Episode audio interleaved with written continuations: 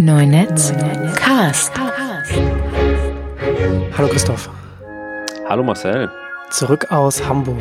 Bevor wir heute mit unserem großen Thema äh, einsteigen, wollen wir heute über, über Podcasts reden. Ein Podcast über Podcasts, das ist ja mal was, mal ganz was Neues. Ähm, da passiert ja einiges in der Podcast-Welt. Luminaria, Spotify macht und äh, und andere so Google mit Google Podcasts oder BBC und so weiter. Da können wir über einiges reden heute. Äh, bevor wir aber in unser großes Thema einsteigen, fangen wir heute wie so, wie, wie, wie erwachsene Podcasts, haben wir jetzt hier auch ein Follow-up-Section äh, am Anfang. Da fangen wir nur so Follow-up an.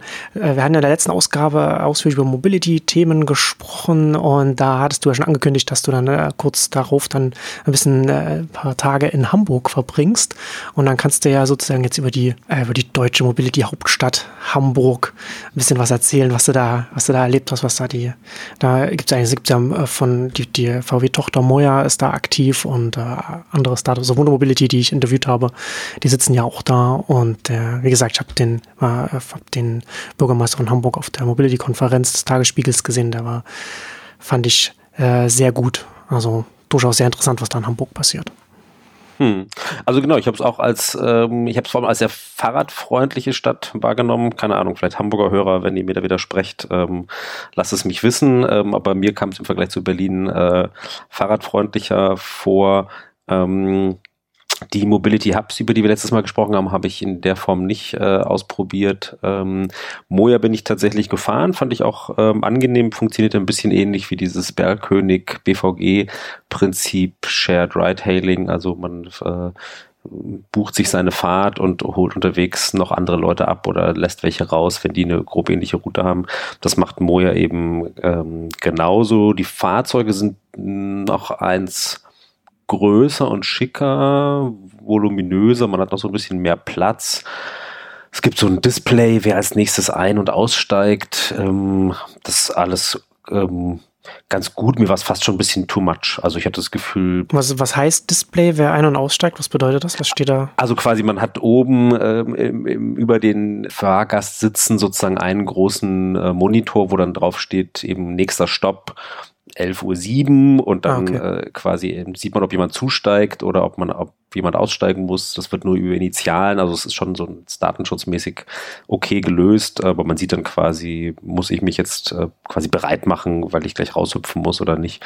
Das würde man sonst ja auch theoretisch in der App sehen. Also wie gesagt, das ist so nice to have. Ich fand es jetzt nicht so und wie gesagt, die Innenausstattung ist noch so eins geräumiger, luxuriöser, wo ich mir denke, so, hm, wenn das dann wiederum unter Umständen die Sache mit der Rentabilität schwieriger macht, dann lieber vielleicht die Bergkönig-Variante, die ich äh, sozusagen vom Fahrkomfort total okay finde. Hm. Ähm, das würde mir fast schon reichen. Da hatte ich so bei Moja das Gefühl, das ist äh, vom Luxusfaktor mir persönlich schon fast eins ähm, too much. Hab natürlich auch nichts dagegen, aber wie gesagt, muss ich auch alles irgendwie rechnen. Hm. Aber wo rechnen? Wie, ist, wie vergleichen sich da die Preise zwischen Bergkönig und Moja? Ist das vergleichbar? Mm, ich hätte sogar fast geschätzt, dass Moja noch ein Ticken günstiger ist, wobei ich jetzt nicht wirklich, äh, man müsste ja mal eben mit äh, Kilometer Fahrzeit ähm, äh, gucken, wie die, die das genau ähm, berechnen. Aber wir haben ähm, also für, ja, ist ja auch immer noch, wir waren zu zweit unterwegs, dann wird es ja meistens natürlich auch nochmal günstiger als jetzt zwei, wenn zwei Leute das einzeln gebucht hätten und so weiter. Aber, also wie gesagt, Bauchgefühl noch ein Stück günstiger sogar als der Bergkönig. Aber mag ich mich auch täuschen. Einführungspreis. Ja, also genau. Ist ja sowieso so etwas, wo man, wo man heute ein bisschen vorsichtig sein muss, sowohl der Bergkönig als auch Moja ist ja jetzt schon noch so in der, in der Einstiegsphase. Da weiß man nicht genau, wie viel da jetzt erstmal subventioniert wird und man dann mit Verlusten das Ganze macht, um das einfach erstmal hochzufahren. Absolut. Ja, gut. Ja, aber inter interessant auf jeden Fall, weil wie gesagt, Moja kann man ja jetzt nur wirklich nur testen, wenn man da, wenn man dort vor Ort ist, sonst kann man das ja quasi nur aus den Medien äh, lesen, wie das da, wie das ist. Und das ist ja schon äh, sehr spannend, also so ein sehr Prestige-Projekt bei, bei VW und da, was so Mobility angeht und was da die künftigen Möglichkeiten, künftigen Geschäftsfelder angeht, schon eine sehr, eine, eine Sache, die auch sehr viel Schlagzeilen, sehr viel Scheinwerferlicht bekommt total. Hast du nicht mal Clever Shuttle ausprobiert? Das ist ja quasi noch ein Anbieter, der, glaube ich, jetzt sowohl in Berlin als auch in Hamburg ähm, operiert und eigentlich so nach dem gleichen Prinzip, wobei ich aber gar nicht weiß, wer da, ehrlich gesagt, wer da dahinter steckt. Nee, habe ich nicht, aber ja, die sind vom Prinzip her ähnlich, ja. Also sehr, ist tatsächlich interessant, ne, dass diese, diese Dienste da jetzt so ein bisschen aus dem, aus dem Boden sprießen, die so zwischen dem, dem Taxi und dem, und dem Ride-Hailing und, und dem Bus liegen. So dieses, dieses Zwischenteil. Das ist, bin ich mal gespannt, wie sich das dann etablieren wird wie, oder ausdifferenzieren wird. Genau, also zumindest in Berlin, finde ich, sieht man Clever Shuttle doch jetzt ähm, auch äh, einige rumfahren, also nicht ganz so viele wie Bergkönig. Dann lass uns jetzt über Podcasts reden. Äh, da ist in der letzten Zeit ja einiges passiert. Äh, Anfang des Jahres Spotify groß in den, den Podcast-Markt eingestiegen mit der Übernahme von Gimlet, die High-Quality-Podcasts machen. Dann äh, jetzt vor kurzem auch noch Parcast übernommen und damals aber neben Gimlet auch noch Anchor übernommen. Und ich fand das damals ganz interessant. Ich habe da auf Neunetz darüber geschrieben, dass sie da quasi diese an den zwei Enden der Podcast-Welt da richtig reingestiegen sind. Also man konnte ja vorher mhm. schon Podcasts in, in, Spotify schon reingeben. Äh, Erst nur, indem man konkret mit jemandem bei Spotify gesprochen hat, haben sie ganz langsam so hochgefahren und mittlerweile kann man das, kann da jeder Podcaster, der interessiert ist, da seinen Podcast reingeben. Ähm, und dann sind sie aber jetzt Anfang des Jahres richtig eingestiegen mit, mit viel Geld und auch mit der Ansage, dass sie insgesamt 500 Millionen dieses, dieses Jahr da in, in das Feld investieren wollen, also mit weiteren Übernahmen. Also die Parcast dann die erste weitere gewesen ist, die dritte. Und mit Enker und Gimlet, ich fand das damals ganz interessant, dass sie dann an den beiden verschiedenen Enden, also zum einen an diesem klassischen Gimlet, klassische hochqualitative Medienproduktion, die sich dann halt nur als Podcast manifestiert. Und auf der anderen Seite Anchor, das mehr einen, mehr einen Plattform- oder Social Network-Ansatz fährt, dass er sagt, man hat, man, äh, man gibt äh, den Leuten die Tools, die Werkzeuge, einfach einen Podcast zu machen, zu hosten und, und übernimmt alles, also auch die Verteilung Anchor trägt ja dann den Podcast dann überall ein bei den beim Apple Podcasts und dann bei genau, ganzen so ein, anderen. So ein Dienstleister für eben die die äh, genau. Creatives, ähm, Content-Ersteller, wie auch immer man sie nennen will, Podcaster in dem Fall. Ähm, nee, nee, das ist natürlich auf alle Fälle ein guter Schachzug gewesen, die auch gleich ähm, wahrscheinlich noch ja zu einem okayen Preis, wenn ich es richtig mitbekommen habe, zu kaufen, bevor die so mega groß geworden sind ähm, oder teuer geworden sind. Ähm, Hast du die genauen Preise damals aufgeschrieben? Damals war es nur vermutet, aber jetzt vor kurzem sind jetzt die Preise rausgekommen. Sie haben 308 Millionen Euro für Enker und Gimlet bezahlt und jetzt für Parkest haben sie nochmal 50 Millionen auf den Tisch gelegt. Hm. Also schon nicht wenig ja. insgesamt. Nee, nicht, nicht wenig, aber die Vermutung, der ich mich auch anschließen würde, ist ja, dass natürlich dieses ganze Podcast-Segment in den nächsten Jahren schon noch wachsen wird, was dann eben auch ja. heißt, dass solche äh, Player dann auch ähm, eben teurer werden, wenn die sich erstmal im, im äh, Markt etabliert haben und der Markt dann eben insgesamt größer wird, dann steigt natürlich auch deren, deren Wert. Deswegen war es vielleicht doch noch ein ganz, ähm, ganz guter, ganz guter Zeitpunkt. Und klar, dass Spotify da reingeht, ich meine, das hast du ja auch ähm, in dem Artikel gut, äh, gut beschrieben, ist, ist natürlich tatsächlich, dass die damit natürlich auch noch ihre, ihre Zuhörerschaft, ihre Abonnentenschaft unter Umständen ähm, A, vergrößern können, aber halt natürlich auch die, die Zeit, die die Leute in der App ähm, verbringen. Ne? Also das natürlich sozusagen, es wahrscheinlich auch viele Leute gibt, die sagen, naja, Musik, klar, höre ich auch, aber eben vielleicht auch nur begrenzt und, und äh, mein Podcast-Konsum nimmt mindestens genauso viel, in manchen Fällen vielleicht sogar viel, viel mehr Zeit ein. Und ähm, also, dass die da natürlich dann auch in dem Segment einfach ähm, Spotify eben auch noch gut wachsen kann. Das ist ja wahrscheinlich die, die zentrale Strategie dahinter.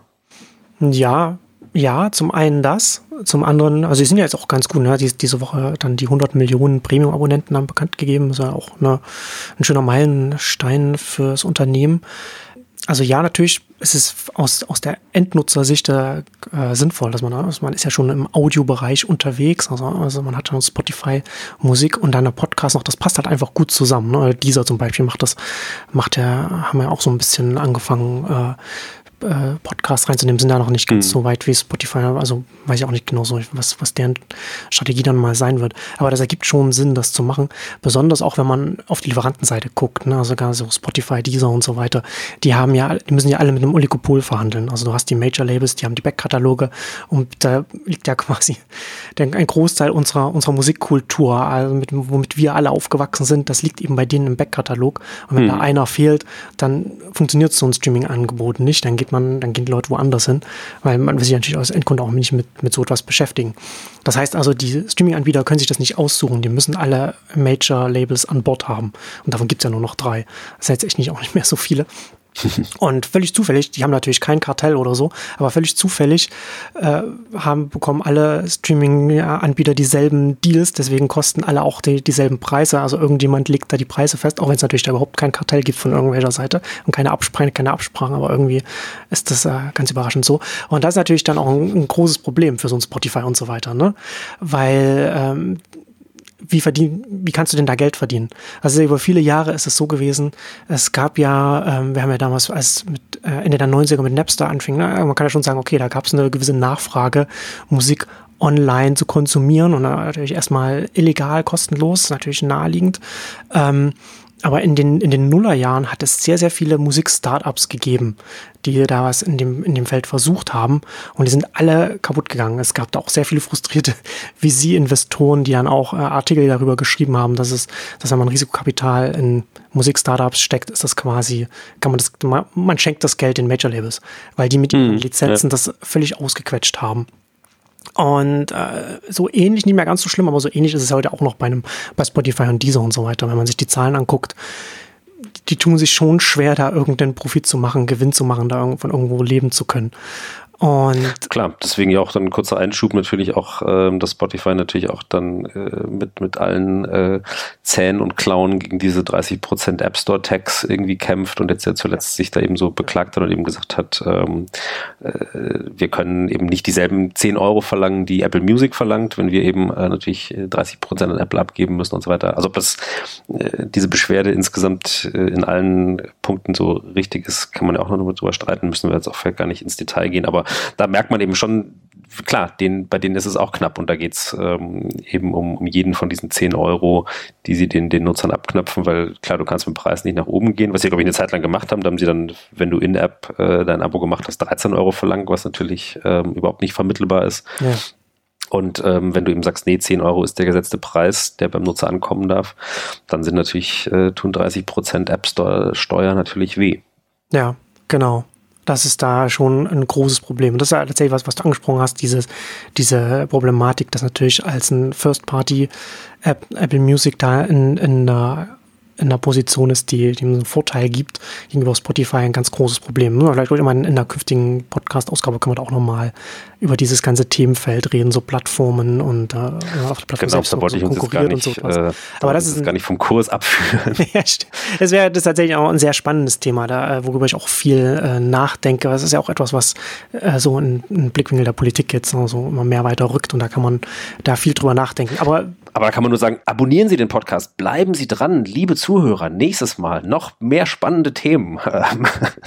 man schafft es gar nicht alles in einer Folge. Ähm, jetzt Abo abschließen, äh, jetzt Subscribe klicken und so weiter. Nee, müssen wir, glaube ich, tatsächlich nochmal gesondert drauf eingehen. Aber ich wollte dich auch gar nicht äh, rausbringen. Du hast eben gesagt, genau, äh, die, die ähm, Musikstreamer müssen eben halt mit einem sehr kleinen, äh, fest im Sattel sitzenden Kreis von, von Labels äh, verhandeln. Und klar, da sind Podcasts natürlich ein angenehmerer Content-Bereich.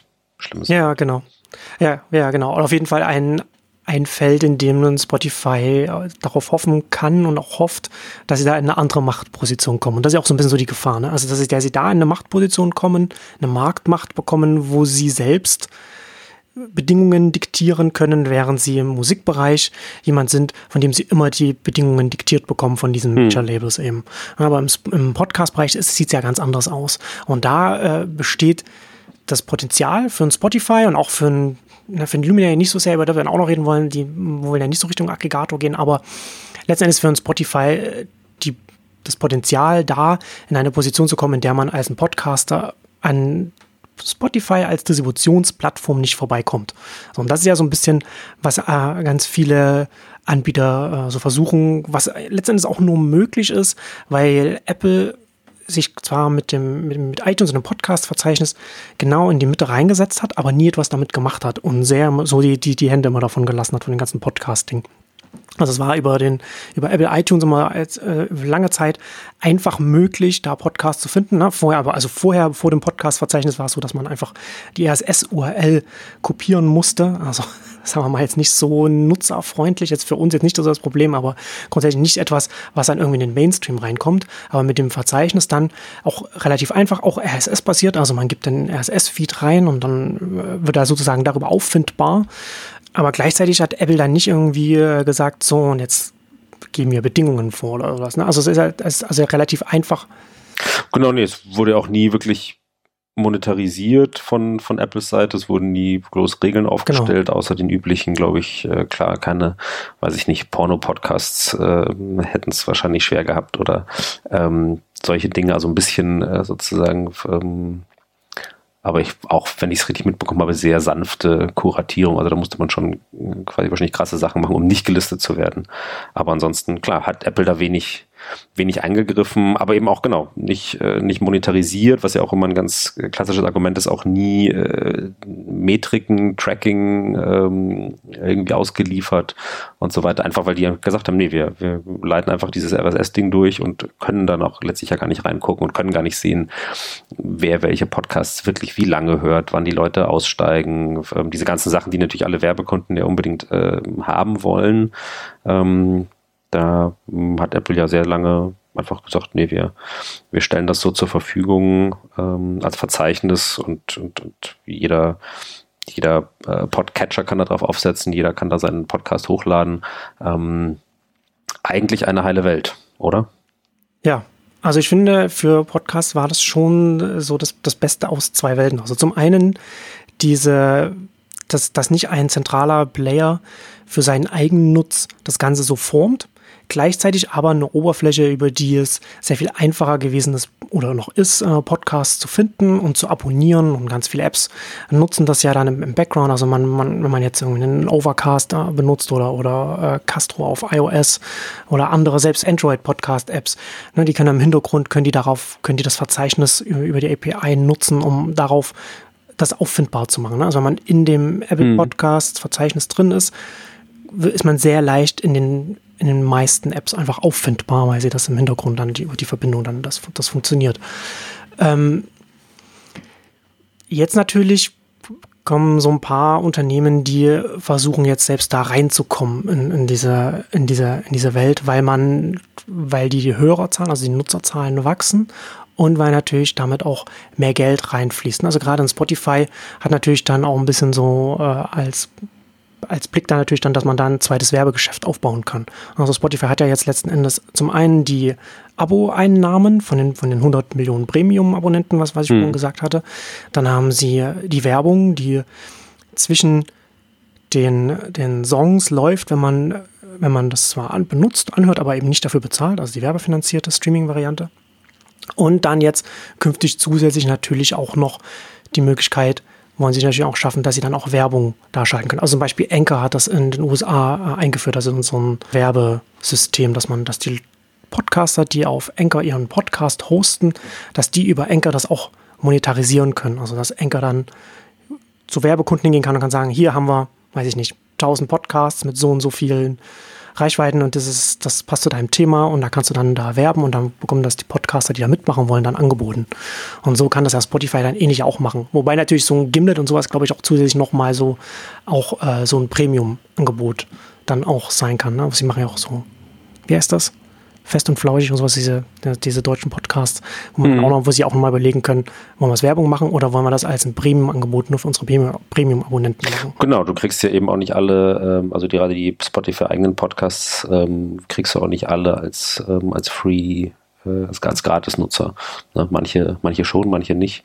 Genau. Und aber kurz zu, zu Anchor, ähm, sind das dann trotzdem, wenn ich ähm, da jetzt als Podcaster äh, sage, ich möchte von euch Werbung quasi bekommen, ist das dann trotzdem diese, äh, wo der, wo der Host das selber vorliest oder lässt er dann quasi eine Lücke und dann wird das von Anchor einge, äh, eingeblendet, eingespielt? Weißt du, wie das funktioniert? Die bieten beides an. Also zum einen, dass man, dass, dass es der Podcaster selber liest und zum anderen auch Spots, die dann einfach reinkommen. Also ich habe es bis jetzt selbst noch nicht gesehen. Ich habe es nur, ich habe einen neuen Podcast, das mache ich jetzt seit ein paar Wochen, noch jetzt in der Tag, äh, das hoste ich da auf Anchor und das auch mal auch, das mal so ein bisschen auszutesten. Kann man sich auch gut anhören, immer montags, mittwochs, freitags, wenn nicht gerade Feiertage sind, in denen ich da so kurz, weniger als zehn Minuten da Themen bespreche. Und ähm, also wie gesagt, bis jetzt nur in den USA, also auch nicht hierzulande nutzbar. So, also noch sehr, steht noch sehr am Anfang. Auch die Plattform selbst steht noch sehr am Anfang. Also man merkt an vielen Ecken und Enden, dass das noch ein sehr junges, sehr junges Angebot ist.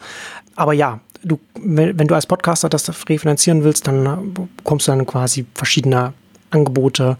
Ich glaube, sie empfehlen auch den Werbekunden, habe ich irgendwo gelesen, äh, ich habe mir, als ich mir das angeguckt habe, was sie, wie sie sich den Werbekunden verkau gegenüber verkaufen, empfehlen sie denen auch, dass es besser ist, wenn es der Podcaster selbst liest, also weil, weil das von der Authentizität her und alles sehr viel näher dran ist.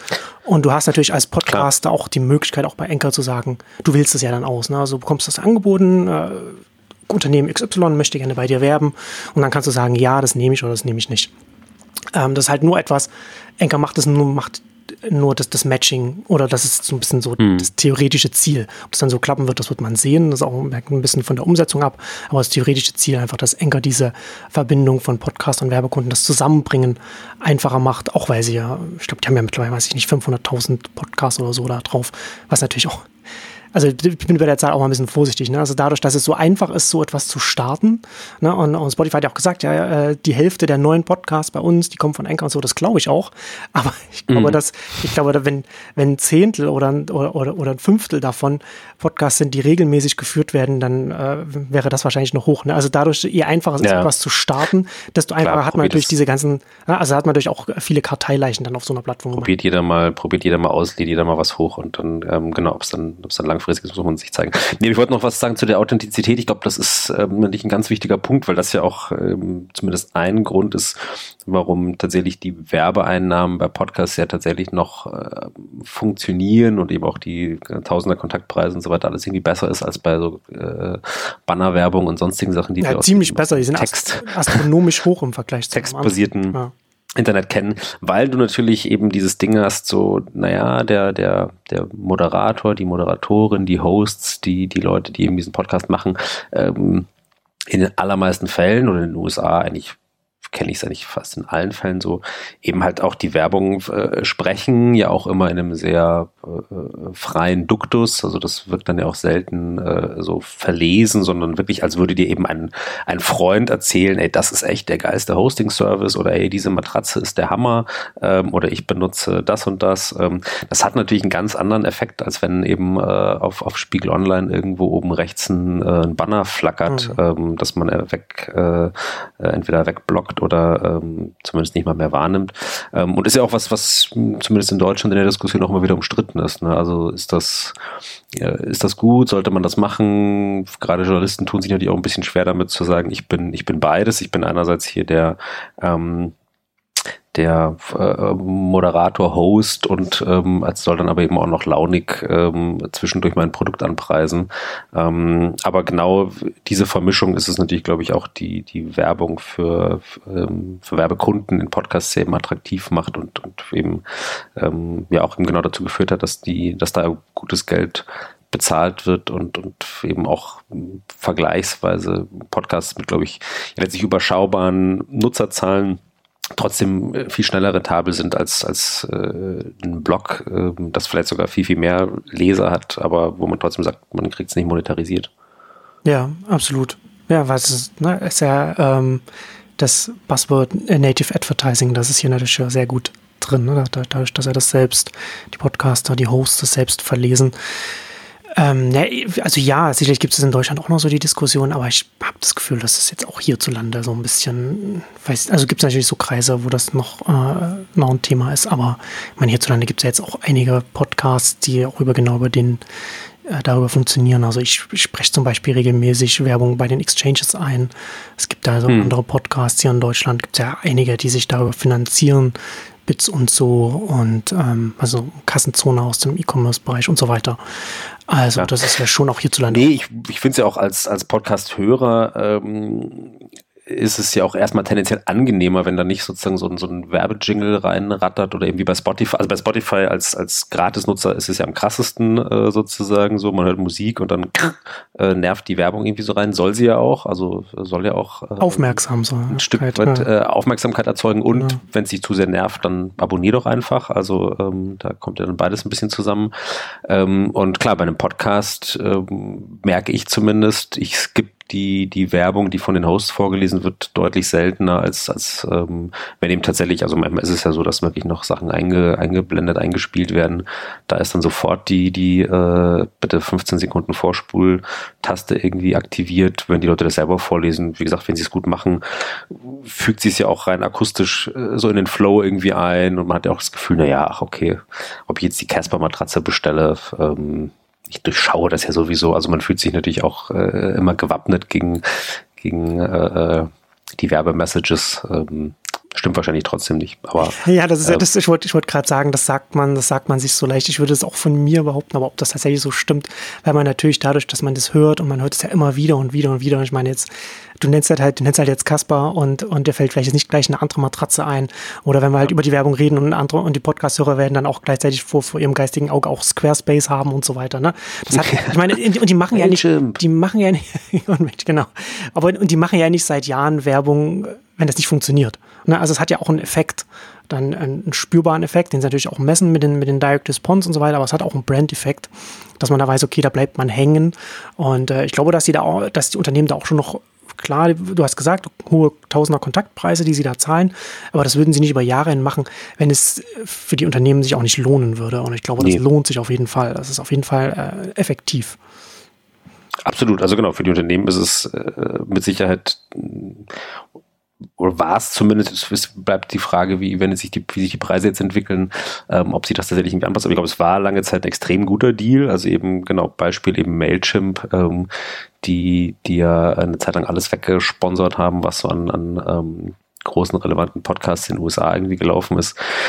Die haben sich da für wahrscheinlich weniger Geld, als sie sonst hätten ausgeben müssen, ähm, eine Riesenbekanntheit ähm, besorgt und, und, und ähm, erworben auch natürlich vielleicht in, in also ich glaube, man muss natürlich als Marke auch immer gucken, ist das, ähm, ist das meine Zielgruppe? Aber klar, das sind natürlich, glaube ich, dann Podcast-Hörer, sind vielleicht auch tendenziell Leute, die, die selber im Web irgendwas machen, die deswegen natürlich dann auch äh, so eine Newsletter-Software wie von Mailchimp angeboten gut gebrauchen können oder die eine Webseite bauen wollen und dann bei Squarespace gut aufgehoben sind.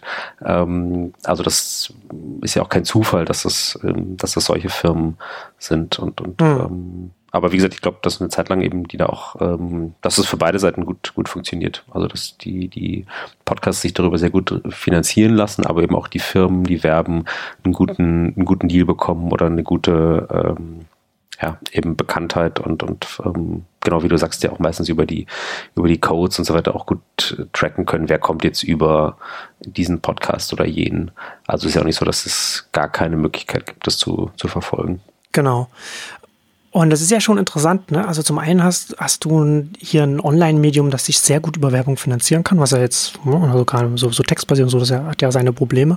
Und zum anderen hast du aber auch zusätzlich noch ähm, diese direkte Refinanzierung über Hörer, die auch ganz gut bei Podcasts funktioniert. Also wenn man sich zum Beispiel Patreon anschaut, wenn man, hm. wenn man da mal in die Kategorien schaut, da sind Podcasts auch ganz weit oben. Ne? Also auch natürlich, wenn man auch so eine emotionale Bindung als Hörer aufbaut, wenn man die Stimme immer hört und so weiter, man äh, viel Zeit verbringt man dann mit den Inhalten, sehr viel mehr Zeit, als wenn man jetzt irgendwie Text sieht. Also ich kann viel Zeit in, in den Text auf meinem Blog reinstecken, den hat man in zehn Minuten gelesen.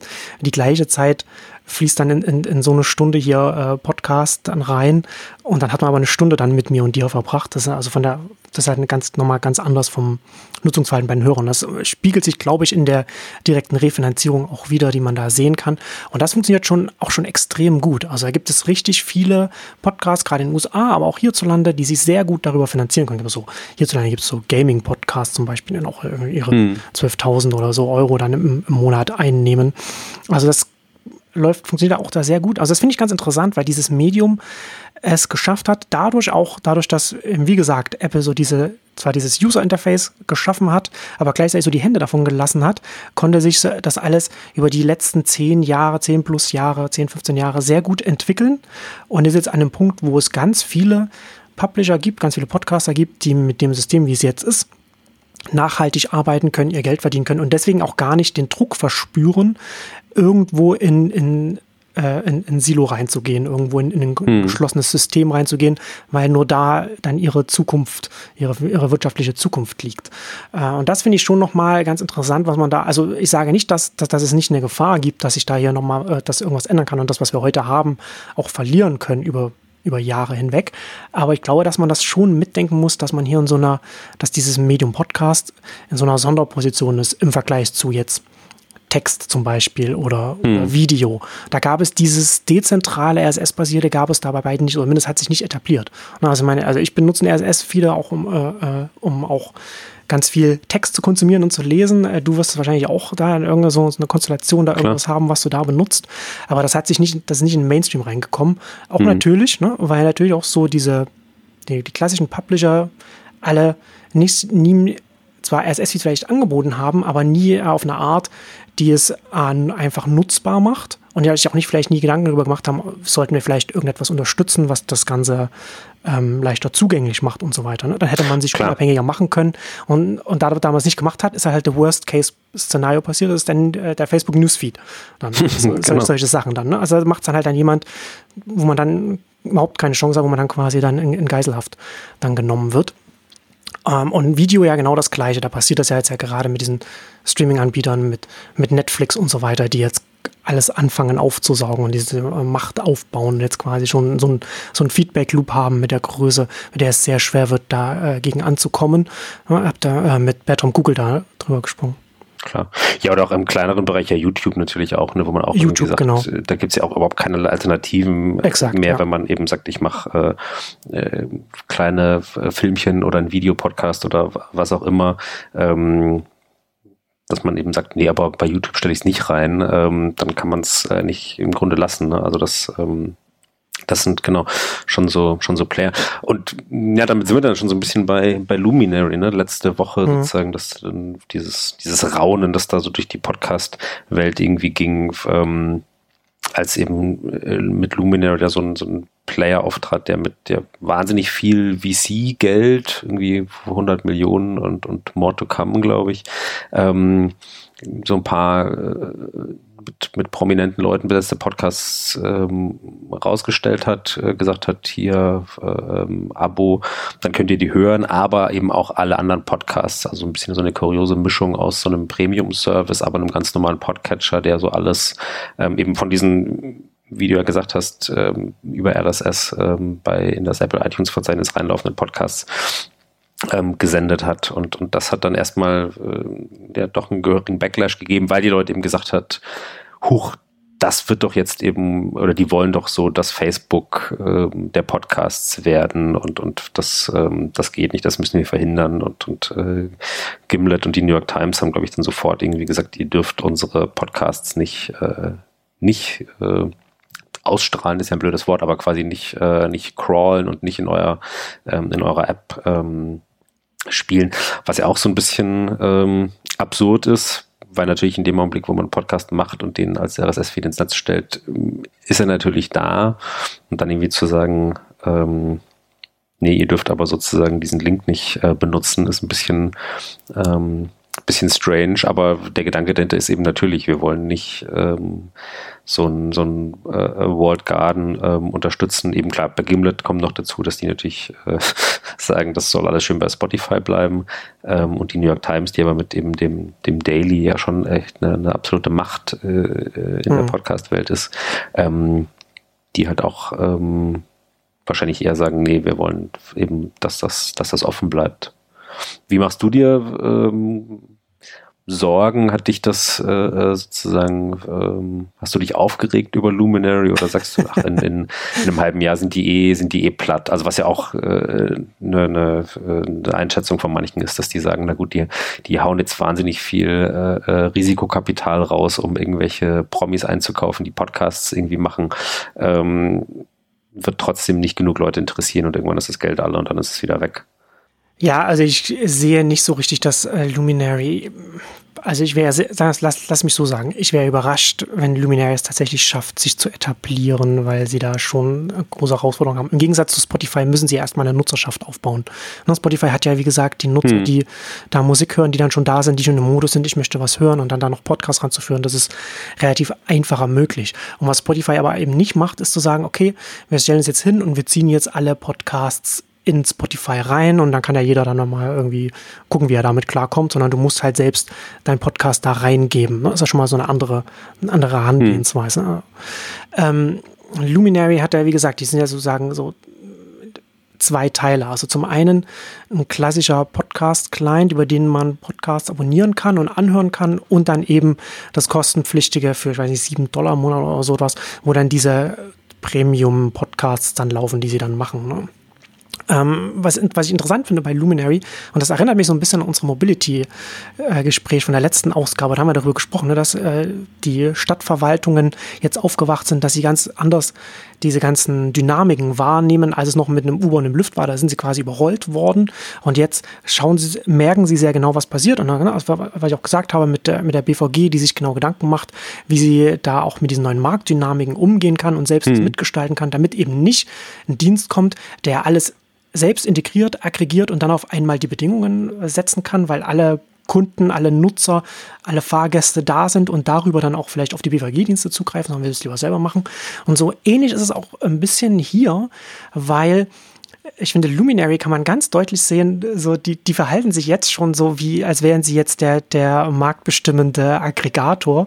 Und also sie haben jetzt äh, die gibt dir diese, ich habe da den Screenshot gesehen, da, wenn man da in, in, Luminary nach New York Times The Daily schaut, dann steht da, ja, äh, Daily möchte jetzt gerade nicht sein, aber wir empfehlen dann, und dann verweisen sie dann eben auf das Äquivalent von Vox, das, äh, wo Vox.com für Luminary das produziert. Also wo man schon halt, wo man klar halt hingeht als ein, als Aggregator und sagt, okay, wir machen euch austauschbar. Ne, und wir bestimmen hm. halt sozusagen. Äh, äh das geht da, da schon in die Richtung und da kommt noch mehr dazu. Ne? Also dass man Sie haben jetzt ganz viele, ich habe jetzt gerade gesehen, ganz viele haben ihre Podcasts da jetzt auch aus Luminary rausgezogen. Da ist äh, Joe Rogan, der sehr populär ist, und dann auch äh, Ben Thompson mit, mit dem Exponent. Federico Vidici hat seinen äh, Podcast rausgezogen von Mac Stories, da, äh, den App Stories, glaube ich. ATP, Accidental Tech Podcast, hat Mark Arment, glaube ich, ja, klar. Äh, gerandet und äh, gesagt, noch heute nehmt ihr das raus. Weil sie da auch noch ein Proxy noch dahingesetzt haben. Das heißt, sie haben da ein Setup, bei dem man als Podcaster gar nicht sieht, wie viele Hörer da über Luminary zum Beispiel die eigene Ausgabe runterladen. Das heißt, hm. man hat dann vielleicht 10.000 Hörer dann vielleicht auch auf Luminary und man sieht das in eigenen Statistiken nicht, die man aber braucht, beziehungsweise das sind dann die Meta, die, die Mediadaten, die man ja dann seinen Werbekunden dann gibt. Ne? Also wo Luminary dann quasi damit, also ich kann verstehen, also lass es mich so sagen. Das ist halt ein opportunistischer Ansatz, zu sagen, okay, Luminary, das wäre sozusagen der, der so Playbook. Ne? Also man sagt, okay, wir haben jetzt hier, einen, einen, äh, einen Podcast-Client, wir etablieren den. Wir wollen aber jetzt, wir, wir wollen quasi das Netflix der Podcasts sein. Wir wollen, dass, dass die Leute 7, 8, 9, 10 Dollar bezahlen, damit sie die Podcasts hören dann bei uns. Und damit das alles auch funktioniert, wäre es doch ganz gut, wenn dann, wenn dann vielleicht die ganzen anderen Podcasts, die werbefinanzierten, kostenfreien, mit denen wir konkurrieren müssen, die wir auch bei uns drin haben müssen, um überhaupt erstmal die Leute zu bekommen, wenn es denen vielleicht nicht so gut geht. Und wie können wir das machen? Indem wir denen dann einfach nicht mehr sagen, wie viele Hörer die haben. Dann könnt ihr es ihren Podcast Werbekunden nicht mehr nahebringen. Ne? Also das würde, das würde genau. funktionieren, wenn Luminary jetzt, sagen wir mal, 10, 20, 50 Millionen hat und man aber nicht genau weiß, wer ist denn, wie populär ist man denn da bei den 50 Millionen? Wie viele, wie viele Hörer hat man denn da? Und dann ist man halt aufgeschmissen. Das ist halt so die Gefahr, was dann halt so passieren kann. Genau, gleichzeitig äh, sieht natürlich Luminary über den Proxy, sieht das natürlich haargenau. Ne? Also die kriegen dann ja die ganzen äh, Genau, Daten. genau. Die, se die sehen das und die können dann auch hingehen, na, du verdienst kein Geld mit deiner Werbung, willst du nicht vielleicht zu uns kommen? Wenn, wir holen dich mit rein, da kannst du dann ein Geld finanzieren. Und wenn Luminary natürlich dann extrem groß ist, also wirklich erfolgreich ist, dann kannst du dir das vielleicht gar nicht aussuchen, da nicht reinzugehen. Ne? Also das, hm. Aber sie haben das jetzt, weil sie haben halt den Fehler gemacht, das quasi jetzt schon zu machen. Und jetzt verlieren sie diese ganzen äh, populären Podcasts, die auch gar nicht darauf angewiesen sind, in einem kleinen Podcast-Client verfügbar zu sein. Also das ist schon, ich finde das schon sehr interessant, weil da jetzt natürlich, da ist so ein, da versucht man etwas, was man, was man als Außenstehender mittlerweile sehr gut durchschauen kann, wie der Luminary versucht, sich da so reinzuschieben und Ellenbogen links, rechts und auch äh, gleich ja, was kaputt zu machen, was einem gefährlich werden kann. Nee, und da muss man tatsächlich sagen, die Podcast-Szene ist da natürlich auch, äh, weil sie ebenfalls ja auch äh, sich jetzt über doch ja schon einige lange Jahre ähm, auch schon lange vor diesem Serial-Boom ähm, so gefunden hat, ähm, die ist dann natürlich schon auch äh, resilient und sagt eben auch, nee, wir lassen uns nicht rumschubsen und, und entwickelt dann ja auch sofort so eine sehr gute Vernetzung untereinander und, und ähm, das ist, macht ja, finde ich, eigentlich auch ganz, äh, ganz sympathisch. Also, dass dann nicht äh, das Gefühl hat, jeder ist dann auf seinen eigenen Vorteil irgendwie bedacht, sondern ähm, da gibt es schon so eine gewisse äh, Solidarität untereinander, Vernetzung untereinander ähm, und eben auch so eine ja, eben schon gewisse Erfahrungen, die man da vielleicht auch gemacht hat. Und genau, wenn dann jemand eben wie Luminary kommt mit so einem, ja, so ein bisschen Axt im Walde-Ansatz ähm, und, und sich vielleicht auch übernimmt, genau wie du sagst, ähm, das als allererstes zu machen, war schon mal definitiv nicht, äh, nicht klug. Dann ähm, rennen die da erstmal gegen, gegen Wände. Wäre wahrscheinlich äh, schlauer gewesen, ein, ein ähm, ja, sozusagen sich eher in den Dienst dieser Podcast-Community zu stellen und irgendwie zu sagen, so, ey, wie, wie können wir denn, äh, wir haben hier, wollen hier so Premium-Sachen machen und so weiter, aber wie können wir denn äh, sozusagen mit dem bestehenden Ökosystem gemeinsam was, äh, was machen? Das äh, wäre dann vielleicht, hätte zumindest nicht zu so einer äh, sofortigen krassen Ablehnung geführt und ähm, ja, also was ich noch zu dem, ähm, zu dem, zu den äh, Metadaten beziehungsweise diesem Proxy-Ding sagen wollte, das ist ein bisschen ja auch dieses Apple News Plus-System, ne, die ja dann auch quasi hm. sagen, ähm, zu den ganzen äh, eben Publishern aus dem, aus dem Magazin- und Zeitungsbereich, so, äh, klar, wir, äh, wir verkaufen eure, ähm, eure Abos oder eben wir verkaufen eure, eure Inhalte und beteiligen euch aber als Publisher sieht man natürlich überhaupt nichts mehr. Wer liest mich, wer liest was genau, äh, wer sind die Kunden, hat, hat 0,0 äh, Zugriff darauf. Das ist dann auch alles irgendwie bei Apple und ähm, das äh, ja, ist klar, das nutzt immer eben dann den Plattformbetreiber, aber eben selten den, ähm, den, den Publishern oder den Leuten, die die Inhalte bereitstellen, wenn sie komplett abgeschnitten sind, eben genau von diesen, äh, von diesen Erkenntnissen. Ja, das ist ja letzten Endes auch langfristig für einen Plattformbetreiber ja auch wichtig, dass er den direkten Kontakt zum Kunden hat und die Lieferanten, also ob das jetzt die Magazinanbieter dann sind bei News Plus oder ob das jetzt ein, äh, äh ein Podcast-Anbieter ist in, bei, einem, bei einem Spotify oder bei einem Lumia oder so, dass die eben nicht diesen kon direkten Kontakt haben, dass sie nicht sagen, dass sie die auch nicht äh, direkt sagen können, jetzt wie wir nehmen die auf eine effiziente Art und Weise irgendwo anders hin mit. Sondern also natürlich kann man sagen, man geht jetzt irgendwo anders hin oder irgendwas, aber das äh, wenn man den direkten Kontakt nicht hat, dann hat man halt, dann hat man sehr viel weniger Optionen, um mit, seiner, mit seinem eigenen Publikum zu interagieren. Und man, man sollte sich auch keine Illusionen machen. Also beim, beim Spotify ist es genau das gleiche wie bei einem, beim Luminary und auch bei, bei Anchor und so weiter, dass das selbst, man die Podcasts hostet und so, oder wo das sich hinentwickelt, muss man, muss man dann auch mal sehen. Ne? Also ein Anchor bietet heute noch ein RSS-Feed an, so muss man natürlich, ne, die ganzen Podcasts, die da sind, die brauchen auch ein RSS-Feed, damit es ähm, möglichst überall verbreitet werden kann. Aber der das ist schon ganz interessant, wenn man da auf Anchor sich das anschaut. Da hat man einen Podcast, da kann man so in den Settings dann gucken, wo der Podcast überall verfügbar ist. Und dann wird halt aufgezählt. Dann hat man einen Link zu Apple Podcast, dann hat man einen Link zu, zu Stitcher, dann hat man einen Link zu weiß ich nicht, Google Podcasts dann äh, noch drin und äh, was war es noch so, noch so ein paar andere. Und dann kann man, dann gibt es noch einen Link, dann noch Advanced, da kann man dann draufklicken und dann erscheint dann da unten drunter dann der RSS-Feed. Also der wird schon versteckt hinter, hinter einem Klick, ne? Ja, Gar nicht so, mhm. so aufgelistet, aber es ist noch da. Für Advanced, so, das ne? ist nur was für Ultra-Spezialisten. Ja, genau, äh, alle Hobby-Podcaster besser gar nicht reingucken. Ja, ja, aber genau, das sind natürlich schon genau die, die ersten Mechanismen. Das Esoterische. Da muss man sich schon keine Illusionen machen. Ne? Aber, aber es ist ja schon interessant, dass so ein Enker da auf ein, das, die können jetzt, die können jetzt noch nicht darauf verzichten. Und ich bin nicht sicher, ob sie jemals darauf verzichten können, weil das schon so verteilt einfach ist. Hm. Ja.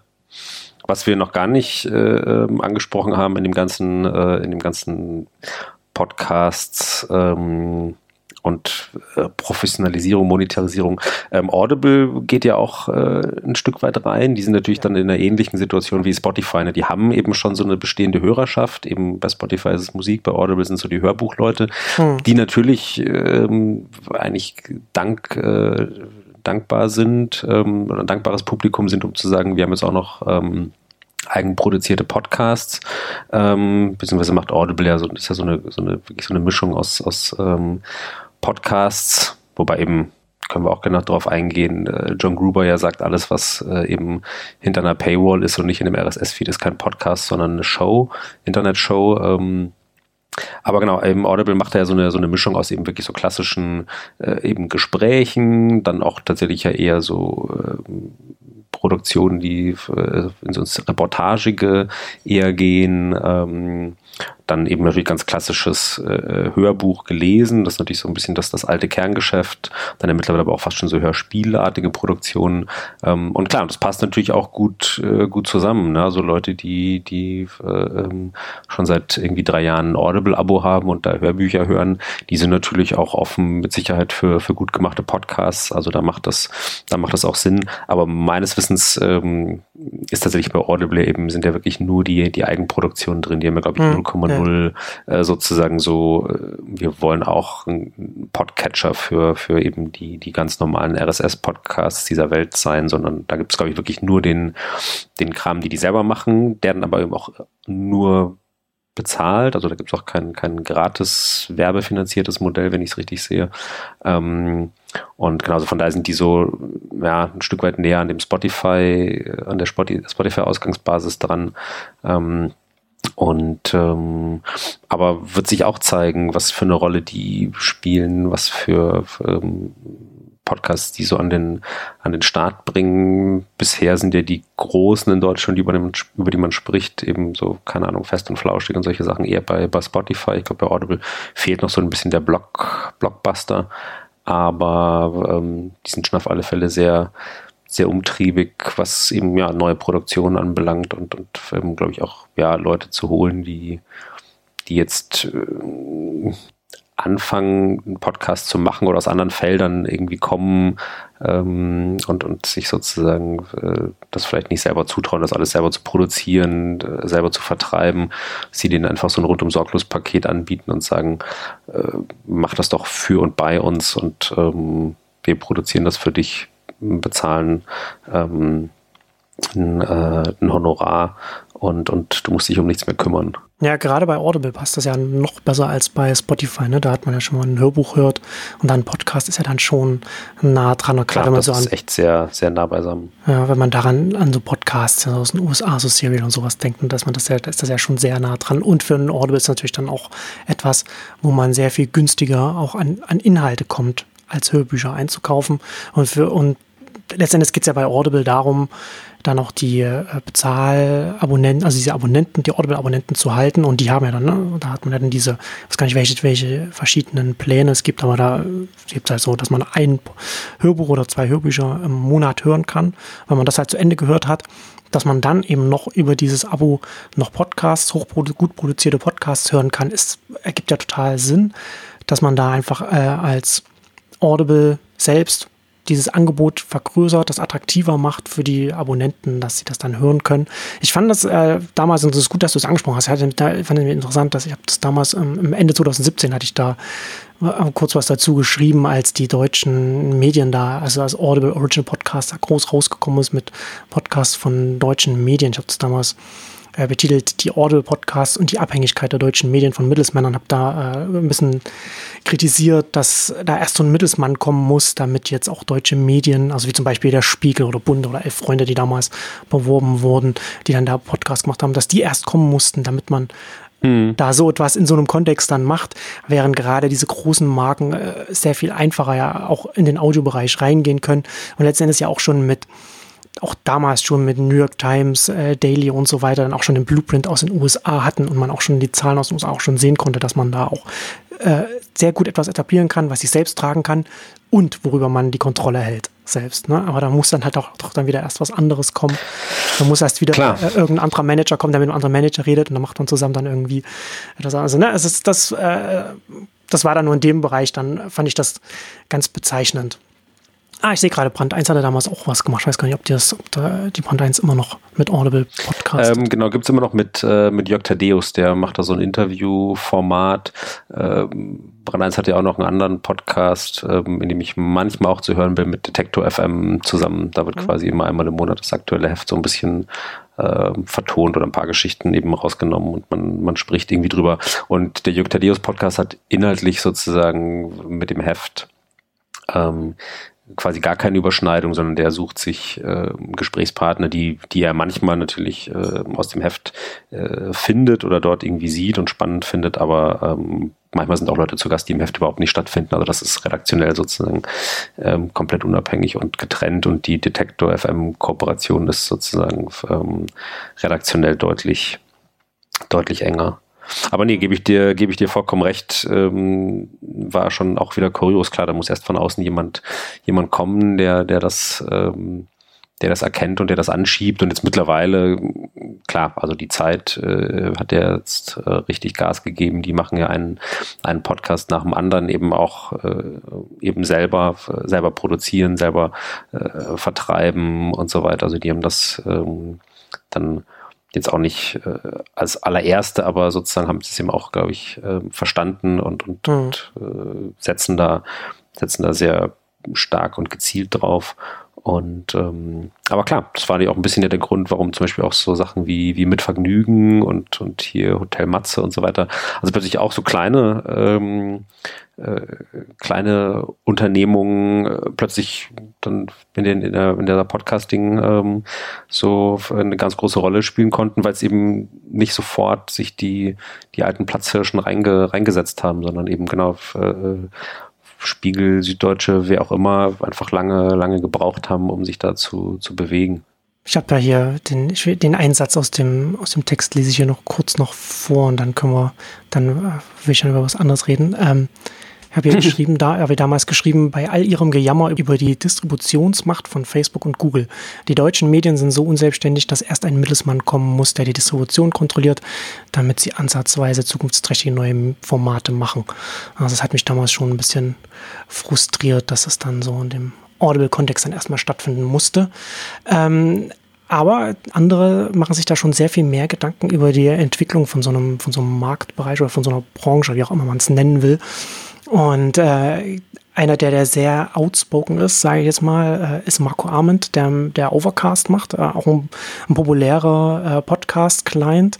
Er liegt bei mir auf Platz zwei nach Apple Podcasts, also schon relativ, schon der größte, der nicht äh, Apple Podcasts ist.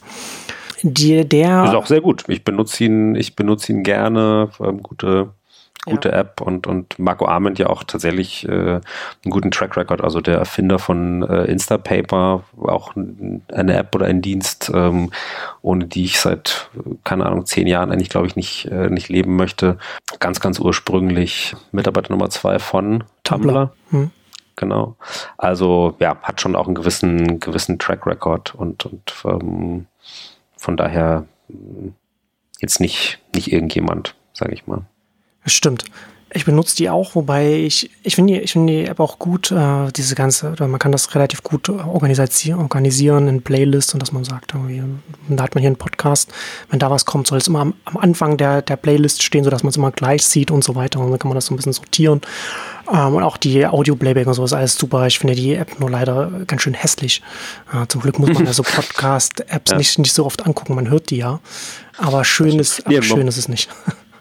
Genau. Nee, und er ist aber auch, muss man ja auch sagen, jemand, der schon regelmäßig auch äh, Features einführt, die dann wiederum halt relativ schnell von den anderen halt auch äh, adaptiert ja, werden. Da. Also er hat, glaube ich, so ein, ähm, so ein Feature als erster eben gemacht, dass, ähm, also alle hatten ja so eine Funktion, dass man einfach Podcasts schneller abspielt, mhm. was ich persönlich ähm, anstrengend finde. Also es sei denn, man hat jemanden, der extrem langsam spricht, bin ich eigentlich mit der normalen Sprechgeschwindigkeit durchaus happy, aber er hat ein Feature eingeführt, das einfach ähm, äh, kurze Stille sozusagen einfach wegschneidet und dadurch sozusagen einen, einen ähm, Zeitspar-Beschleunigungseffekt herbeiführt, ohne dass alle klingen irgendwie Mickey Mouse und, und man es irgendwie nicht mehr akustisch nicht mehr gut versteht. Und das ist mittlerweile natürlich sind solche Sachen Standard oder er hat, glaube ich, so ein, äh, auch mit als erstes ähm, so ein Voice Boost äh, eingeführt, also letztendlich so eine Art Equalizer-Einstellung, die einfach äh, Stimmen sozusagen ein bisschen anhebt, dass man ähm, dadurch Podcasts angenehmer hören kann und so weiter. Also er ist schon eben auch äh, jemand, der da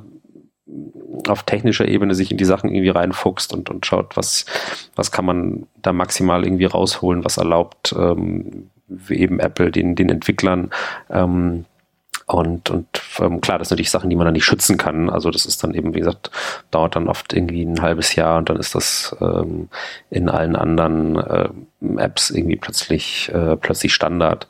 Aber ähm, wenn man guckt, ist er schon jemand, der das oft als erstes äh, irgendwie hinbastelt mhm. und, und ähm, austüftelt. Also einfach auch tatsächlich nach wie vor ein, ähm, ein guter ähm, Entwickler und Coder, würde ich, würde ich sagen. Ja, auf jeden Fall.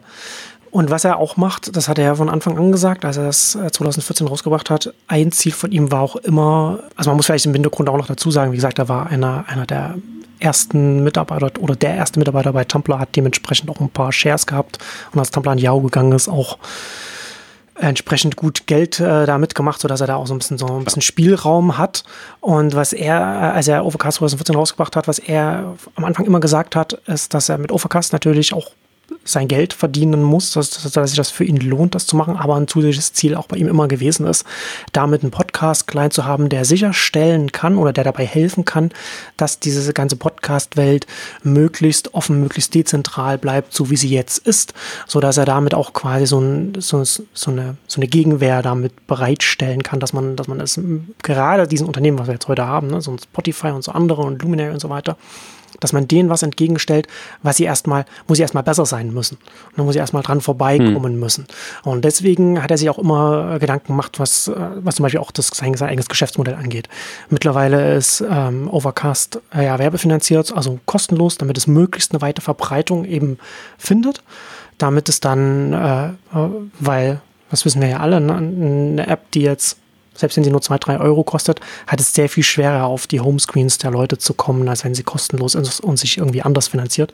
Und gerade wenn man sagen will, okay, ich will da hiermit sicherstellen, dass eben nicht ein Spotify oder sonst irgendjemand hier reinkommt und, und die Podcast-Welt, die ich lieb gewonnen habe, kaputt macht, dann macht man eben äh, so, so, etwas in dem Sinne. Und jetzt hat er ja auch, äh, und da hat er sich auch bei den Features ja auch immer Gedanken gemacht, ne? Hat er auch so diese ähm, das Sharing auch in, in dem, in dem Podcast-Client. Dann hat man, hat man seine Twitter-Freunde, konnte man da reinholen, da konnte man das so sharen. Finde ich nach wie vor sehr rudimentär. Da, da sollte er mehr machen. Da können wir aber gleich nochmal drüber reden. So ein bisschen so zum Abschluss dann. Aber er hat ja jetzt auch noch, äh, noch was anderes eingeführt, was ich auch sehr spannend finde. Ähm, genau, nämlich tatsächlich, dass man äh, Clips aus, aus Podcasts teilen kann. Also wenn man jetzt eben einen Podcast hört und sagt, wow, das fand ich irgendwie eine tolle Stelle, das ähm, fand ich, ein, keine Ahnung, ein super Satz in der Diskussion, eine spannende Frage und Antwort in einem Interview, was auch immer, dann kann man sozusagen tatsächlich in dem Podcast äh, ähm, Player relativ einfach sozusagen zack diesen Clip äh, rausschneiden. Ich glaube bis zu einer Minute. Mhm, äh, ja. Geht auch sogar für Videopodcasts ähm, und kann dann diesen Clip äh, eben sharen in, in allen äh, erdenklichen äh, Formen äh, weiterschicken per Mail, twittern, was auch immer. Ähm, und das ist natürlich ganz praktisch, weil sonst war das ja schon immer ein bisschen so ein, äh, man empfiehlt einen Podcast, dann äh, sozusagen muss man erstmal gucken, empfehle ich den ganzen Podcast insgesamt, also Neunetzcast, oder sagt man, nee, ich empfehle Neunetzcast Folge 71 über Mobilität.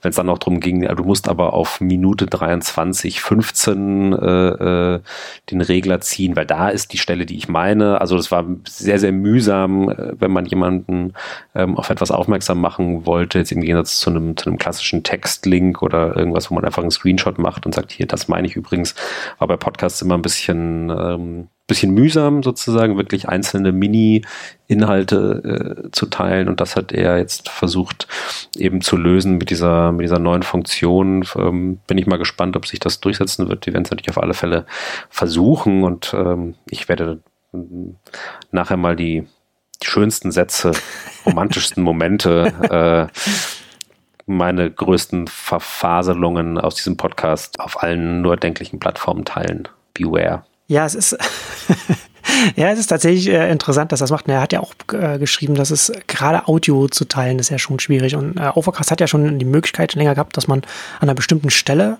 das sharen kann. Mhm. Was erstaunlicherweise bis jetzt habe ich das woanders noch nicht gesehen. Ich könnte, sagen, könnte mir vorstellen, dass Pocketcast oder so das hat, aber ich habe das jetzt so bei denen, ich habe äh, jetzt auch nicht das alles im, im, Blick, aber das hat er jetzt schon seit längerem. Ähm, aber das, was, was du jetzt gerade beschrieben hast, ist schon interessant. Ne? Also nicht nur für jetzt, dass man als Hörer auch sagen kann, ich nehme jetzt hier dieses eine Teil und, und äh, kann, das, kann das teilen, sondern auch, dass man als, als Podcast, das ist ja auch eine Frage, ne? wie kann ich denn mein, mein Podcast anderen Leuten nahe bringen? Da ist es ja sehr viel schwerer, ne? wie du schon sagst, du äh, empfiehlst halt die, die ganze Podcast-Reihe oder du hast dann eine einzelne Episode, aber da ist ja die, die Schwelle ja schon relativ hoch. Da müssen die Leute erstmal irgendwo dann auf die Seite gehen oder müssen das irgendwie in, in ihrer App äh, entsprechend finden und dann müssen sie sich mal eine Stunde anhören oder so. Ne? Aber dann sozusagen, okay, wir haben jetzt hier, wie gesagt, bis zu einer Minute. Das ist ja quasi das Äquivalent zu, ich markiere eine, ein magisches Zitat aus einem, aus einem Text und, und share das dann mit dem Link zu dem Text. So, ne? dass, man, dass man so einen Satz genau. hat oder so etwas. Und das ist ja hier ja, dann schon. die klassische Kachel eben bei Social Media, ne? genau. eben sozusagen so ein, genau ein Zitat rausge, rausgegriffen als Bild und ähm, das, klar, nimmt man die auch besser wahr. Das, und das hat ja, und das ist ja auch so, das hat, das hat den Podcast ja mal gefehlt, ne? Und das ist ja schon eine, schon eine wichtige Viralitätskomponente, ne? Dass man da ein bisschen, dass man, dass Leute einen wahrnehmen, die einen selbst noch nicht kennen, dass man da auch in eine gewisse Verteilung reinkommt. Und das hat ja bei den Podcasts schon noch gefehlt. Und natürlich auch, was er, was er ja dann auch bei der Ankündigung auch schreibt, dass äh, diese ganzen Social Networks alle schon irgendwie sehr stark eher auf Video äh, setzen und gar nicht so sehr auf Audio. Deswegen ist es quasi auch so ein bisschen, also ich glaube, es ist so in Videoform. Ne? Also man hat also den, das Logo von, und dann wird zwar nur Audio abgespielt, mhm. aber man sieht halt das Bild. Dann ist das Logo des, des Podcasts dann. Also ist schon äh, sehr, ein sehr sinnvolles neues Feature. Natürlich immer noch nicht so einfach wie einfach nur Text zu markieren. Also muss dann immer noch mit so, mit so einem Schieber dann irgendwie den Anfang und das Ende setzen und so. Ist nicht ganz ohne, aber das, das liegt halt am Medium. Das lässt sich so nicht äh, anders umsetzen. Ja. Ich bin mal gespannt. Ich weiß auch noch nicht, also ob sich es in mein persönliches Podcast-Hörverhalten, also ich habe zumindest bisher, hatte ich natürlich auch eigentlich selten den Impuls zu sagen, so genau diese Stelle muss ich irgendwie teilen, sondern wenn ich Podcasts empfehle, dann eigentlich fast immer tatsächlich halt so naja, die gesamte Reihe, also selbst einzelne Folgen, das gab es ab und zu mal, so bei This American Life oder so, dass man dann vielleicht so thematisch irgendwie sagt, ähm, ah, das ist, das muss ich dem und dem erzählen, weil das genau äh, dessen Baustelle irgendwie ist. Mhm. Ähm, aber sonst war bei mir eigentlich das Empfehlungsverhalten eher immer sozusagen so genau, hör dir den und den Podcast an, der ist immer gut. Also sozusagen, dass man eher eben genau wirklich die, die Reihe empfiehlt, selten einzelne Folgen, dann eben, wie gesagt, vielleicht auch eher thematisch und dann auch gar nicht so, das muss ich jetzt bei Twitter sharen, sondern eher, das muss ich einer Person irgendwie schicken, weil ich das Gefühl habe, dass es die äh, weiterbringt oder dass es der hilft so einzelne Segmente, Zitate, Stellen hatte ich bisher nie so den Impuls, aber vielleicht auch, weil ich das Gefühl hatte, das ist eh eben so mühsam. Also vielleicht kommt das dann eben erst, dass man, ähm, wenn ich jetzt einen Podcast höre und irgendwie denke so, oh wow, da habe ich entweder herzlich gelacht oder das war ein äh, äh super wichtiges Zitat, durch das ich irgendwas äh, verstanden habe oder das, von dem ich möchte, dass es viele Leute hören. Also vielleicht gewöhnt man sich das dann auch erst an, in dem Augenblick, wo es die Funktion oder die Möglichkeit gibt oder wo es einfacher wird, das zu tun. Wie gesagt, bei mir war bisher immer, wenn ich Podcasts empfehle, dann sozusagen als, als Abo, also sprich eben, hm. ja, abonniere den äh, und höre ihn dir so oft wie möglich an, weil es eigentlich irgendwie immer lohnenswert ist. Das war bisher immer so mein, mein Argument, wenn ich, wenn ich äh, Leuten mit Podcasts vollgelabert habe. Nee, das gibt ja auch Sinn, aber das ist ja eine zusätzliche Option. Ne? Das ist ja ganz nett, dass man da jetzt eine, eine zusätzliche Option hat. Also dieses ein, hat man ja vorher auch, also man hätte man ja jederzeit, kann man sich das irgendwie, keine Ahnung, Podcast-Episode runterladen, rausschneiden und sowas und dann irgendwie dann hochladen oder was weiß ich. Aber das macht es natürlich sehr viel einfacher, dann äh, so etwas zu machen und öffnet mehr Leuten die Möglichkeit. Und halt, was ich auch ganz, ganz nett finde, ist, dass er, und das, da kommt eben diese, dieser Gedanke mit rein, dass er einen Weg schaffen will, damit es dem, den Podcastern der Podcast-Welt einfach ist oder die Möglichkeit besteht, dass man möglichst offen dezentral bleibt, hat er hier zum Beispiel auch dann äh, die Möglichkeit geschaffen, dass man sagen kann, okay, ich will diesen Clip teilen des Podcasts über Overcast, aber ich will nicht, dass da Shared with Overcast noch mit drin steht. Also man kann das auch ohne hm. irgendwelches Branding mitmachen, weil er einfach möchte, dass diese Option allen offen steht und nicht nur denen, die auf bestimmtes Netzwerk, wie zum Beispiel Anchor, hat, glaube ich, auch so ähnliche Funktionen.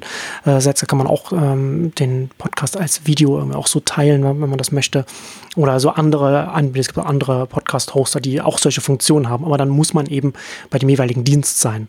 Ne? Und hier kommt es halt von der App, die jeder mit einem ISS-Gerät benutzen kann, die kostenlos ist. Und dann kann man auch noch sagen, nee, ich will nicht, dass dann auch noch dass, dass dieses Branding drin ist. Da macht er, also da spielt ganz klar diese, diese politische Überlegung von ihm mit.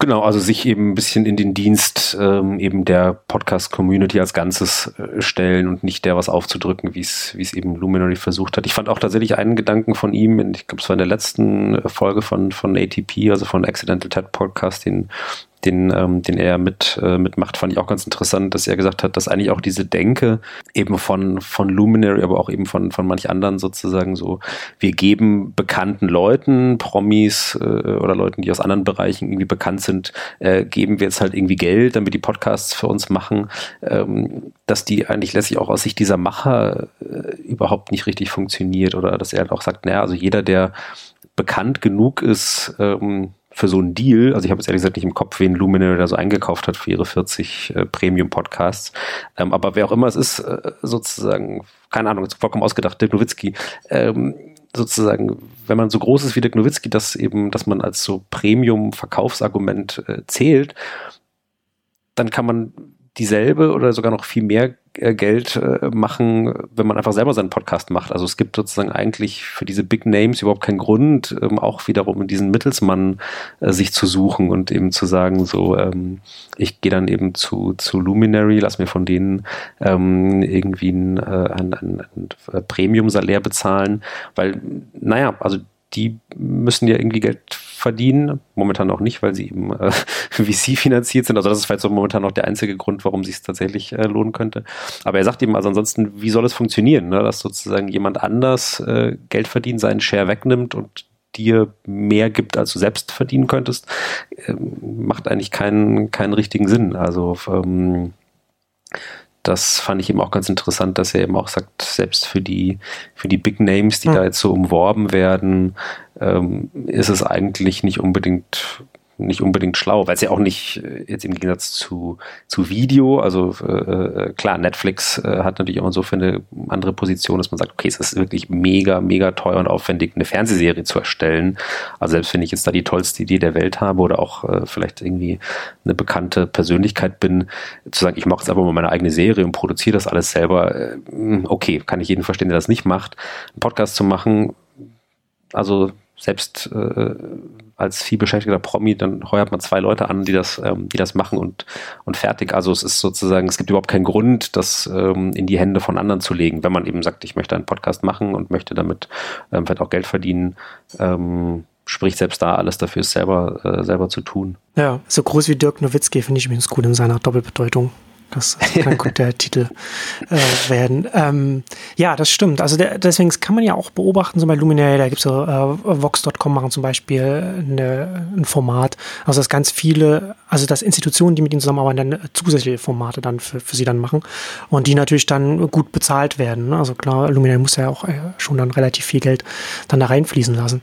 Ähm, abschließend würde ich gerne noch mal so kurz darüber reden, so, also wo die Gefahr finde ich, besteht, dass es irgendwo zu einer Zentralisierung kommen kann. Und ich glaube, die, da hat Marco Armen damals schon bei der ersten Version quasi ein bisschen schon richtig gesehen, was fehlt, was man machen muss, aber ist letzten Endes hat er es nie weiterentwickelt. Und das ist dieses, dieses Sharing, also diese, dieser soziale Moment. Ne? Er hatte bei Overcast hast du ja dieses drin, hast du kannst deine Twitter-Freunde reinholen und dann gibt es, wenn du eine Podcast-Episode gut findest, kannst du die mit einem Stern, glaube ich, war das, ähm, vermerken. Hm, dann taucht das dann genau. in deinen Empfehlungen von deinen Twitter-Freunden. Und wenn wir darüber nachdenken, wo bei Podcasts mal irgendwo was sein kann, was die Leute reinzieht und wo man, wo man so eine, so eine Differenzierung hat, dann ist es auf dieser sozialen Ebene. Ne? Also so wie man es jetzt so Facebook und so weiter hat. Das heißt also, ich bin als Hörer da und meine, meine Freunde sind als Hörer da und ich sehe, was die vielleicht hören oder was die empfehlen und ich kann mich mit ihnen austauschen oder wie auch immer. Also wie konkret dann die Interaktion aussieht, oder was dann wirklich mit, im Kontext von dem Hören von Podcasts funktioniert, das muss man ja sehen aber eine Form, wie auch immer, sozial, eine soziale Ebene, wird irgendwann mal in, in, in, in welcher Form auch immer kommen. Und wenn sie nicht äh, von diesen, wenn sie nicht in diesen Podcast-Clients drin ist, dann wird sie irgendwo dann vielleicht bei einem Spotify oder bei einem, bei einem Anchor oder, oder beim na, Luminary wahrscheinlich nicht oder bei irgendjemand anderes dann eben drin sein. Stitcher wäre mhm. vielleicht noch, eine, noch, noch, ein, noch ein Kandidat für so etwas. Was ich finde, was, was Armand bei Overcast hätte machen sollen, ist, er hätte dieses, dieses, diese Twitter-Empfehlungen hätte er weiterentwickeln sollen, also auch weg von also vielleicht ja Twitter zur Identifizierung von Freunden, aber dann auch weiter entwickeln, dass da mehr darin stattfindet, als nur einzelne Episoden zu empfehlen. Also genau diese Clips, ne? warum landen diese Clips nicht auch automatisch dann da drin? Äh, so ein als ein Beispiel. Als ein zweiteres Beispiel oder eine zweite Sache, man müsste etwas schaffen, was dieses Netzwerk Podcast Client unabhängig macht. Das heißt, dass ich als Overcast-Nutzer auch jemandem folgen kann, der auf Pocketcast was empfiehlt und umgekehrt, so dass du ein, ein Netzwerk quasi schaffst, ein, ein Austausch, Ebene, Social-Ebene, wie auch immer man es nennen will, die über die Clients hinweggeht, wo man nicht sagen muss, okay, das finde ich jetzt halt nur eben in diesem einen Client drin und ich kann halt als Overcast-Hörer etwas scheren, was andere Overcast-Hörer dann vielleicht interessiert und ich kann als Pocketcast-Hörer etwas teilen, was dann nur andere Pocketcast-Hörer dann irgendwie sehen können oder so. Na, also ich, da in der, an der Stelle muss was passieren und ich sage das auch vor dem Hintergrund, weil es gibt schon eine App, die auch mit, mit VC finanziert ist, die was in der Richtung versucht. Äh, die heißt Breaker, äh, die sind glaube ich auch LA oder San Francisco sitzen die und die machen genau das. Die haben eine soziale Ebene, nenne ich das jetzt mal, also kannst du anderen Hörern folgen. Du siehst, dann jedes Mal, wenn du etwas anhörst, dann sehen die anderen das. Also du kannst auch in so einen privaten Modus gehen, wenn du das nicht möchtest. Aber in der Regel mhm. folgst du anderen und du siehst, wenn die etwas hören und dann können die das auch nochmal irgendwie auch nochmal sagen, dass sie das besonders gut finden, dann kommt es auch nochmal da rein. Und dann haben, was sie auch noch da drin haben, ist, dass man kann in dieser, in dieser App selbst dann auch noch diese Podcasts kommentieren. Also sie haben so eine eigene Kommentierebene dann da drin, wo dann die Podcasts dann auch keine Kontrolle darüber haben. Ähm, ich glaube ja zum Beispiel, dass äh, Spotify irgendwas in der Richtung, ich könnte mir vorstellen, dass sie Breaker oder etwas Vergleichbares bis Ende des Jahres noch übernehmen werden, weil das muss ja auch nochmal äh, ihre Podcasts, das Podcast noch ein bisschen auslagern können oder Dinge davon in ihre, in ihren eigenen Spotify-Client reinholen oder wie auch immer. Weil Spotify könnte durchaus in der Richtung auch noch etwas machen und die werden sich das schon noch genau angucken und da finde ich halt, ich glaube, da ist halt, ich finde das interessant, weil Marco Arment sich immer darüber Gedanken macht und auch diese, dieses, dieses Clip-Sharing und dieses Feature, das ist alles sehr gut, aber das wird alles nicht reichen, wenn irgendjemand anders die, die Social Nuss knackt bei, bei Podcasts. Mhm. Ja, nee, gebe ich dir, gebe ich dir recht. Ich bin sozusagen da selber wahrscheinlich so das schlechteste Beispiel, weil ich so mich das äh, quasi null interessieren würde, ich auch bei Spotify sozusagen diese ganzen Social-Funktionen, eben Playlist von Freunden abonnieren oder gucken, was hören andere Leute, mich immer so null interessiert, was natürlich mhm. aber auch Quatsch ist, dann davon zu schließen, dass es, äh, dass es alle anderen auch so, äh, auch so tun. Und bei Podcast wäre es bei mir auch so, dass ich mir denke, so Gott, ich, äh, ich will gar nicht, äh, also ich komme eh schon sozusagen äh, kaum mit den Sachen hinterher, die ich selber gerne hören möchte. Ähm, also mein Bedarf an noch mehr Input, Empfehlungen und, und äh, sozusagen Sachen ist begrenzt. Aber also wie gesagt, ist natürlich nur meine persönliche und äh, wahrscheinlich leicht äh, antisoziale Warte, ähm, dass das wichtig ist und dass es wahrscheinlich auch, dass äh, wahrscheinlich auch bei Spotify ein ganz großer Treiber ist, äh, sozusagen, dass Leute eben sehen, was hören ihre Freunde und, und dadurch äh, sozusagen ähm, Stichwort Engagement, äh, mehr Zeit in der App verbringen, mehr Musik hören, darüber neue Musik entdecken und sagen, eben, ich bleibe bei Spotify, weil da habe ich so mein Netzwerk, ähm, glaube ich sofort. Also von daher ähm, ist das auf jeden Fall wichtig ähm, und könnte eben auch genau wie du sagst bei, bei Podcasts äh, interessant sein, wenn es eben genau über diese ähm, Podcatcher-Grenzen hinweg irgendwie geht. Also eben, dass man genau wie du sagst, äh, eben nicht nur sagt, okay, meine Freunde, die auch äh, Client X oder Client Y nutzen, mit denen kann ich mich austauschen, sondern irgendwie mit, mit allen ähm, Freunden oder eben meinem Netzwerk, das irgendwie Podcast interessiert ist, sehe ich sofort. Mir ist übrigens wieder eingefallen, also eingefallen im Sinne von, ich habe es gegoogelt, äh, wer so die großen Namen von Luminary sind und das mhm. ist zum Beispiel eben Trevor Noah von Daily Show ähm, und, und Lena Dunham, ähm, ein Typ, äh, Adam Davidson von Planet Money, also auch so eine äh, Podcast-Institution, also die haben da sozusagen schon äh, eben für den amerikanischen Markt auf alle Fälle schon ein paar Big, Big Names sich, sich geholt. Aber eben genau, also Lena Dunham wäre genau so ein Beispiel, wenn die selber einen Podcast machen würde, äh, könnte sie mit äh, wenig Aufwand, also sprich für sich selber äh, äh, Null Aufwand, ähm, halt wie gesagt, äh, Leute beschäftigen, die dann den technischen Kram machen, können diesen Podcast machen, der aus dem Stand ja auch äh, sofort eine riesen Aufmerksamkeit äh, bekäme, sich super vermarkten ließe die braucht letztlich äh, solche Leute wie Luminary eigentlich auch nicht. Aber ja. ähm, das nur noch so als, als Ergänzung. Ja, dementsprechend, dementsprechend werden die dann auch viel, viel zahlen. Ja, und sowas wie, sowas wie, wie Lena Denham äh, würde natürlich dann immer mit irgendeinem Studio oder irgendeinem Unternehmen zusammenarbeiten, das so etwas dann anbietet, weil man dann eigentlich das Interesse hat, dann irgendwie selbst ein Business oder ein Team aufzubauen das dann irgend so etwas macht. Und da ist natürlich dann entweder Luminary oder was anderes. Ja, nee, ist er, ja, also bin ich, wie, wie gesagt, ich bin da sehr, sehr skeptisch, wie sich das entwickeln wird mit diesem, mit diesem Luminary. Ähm, aber lass uns doch kurz, lass uns doch, also du, du wahrscheinlich auch, oder? ich, ja, also bei mir kommt es eben auch so dazu, dass ich auch irgendwie denke, es gibt so viele gute, spannende Podcasts, eben wie gesagt, eben, also meine, meine Liste ist immer, äh, ist immer länger als das, was ich schaffe zu hören, ähm, was ja auch letztlich natürlich gut ist, dass man immer das Gefühl hat, man hat noch, man hat noch mehr, das, das verfügbar wäre. Mhm. Und das ist ja auch letztlich eine, eine Luxusbeschwerde, die ich aber von, von den meisten Podcast-Hörern ja auch kenne, dass die halt auch irgendwie sagen, ich, ich würde gerne noch, äh, es gibt noch so viele tolle andere Sachen und ich komme gar nicht ähm, wirklich hinterher, das alles zu hören.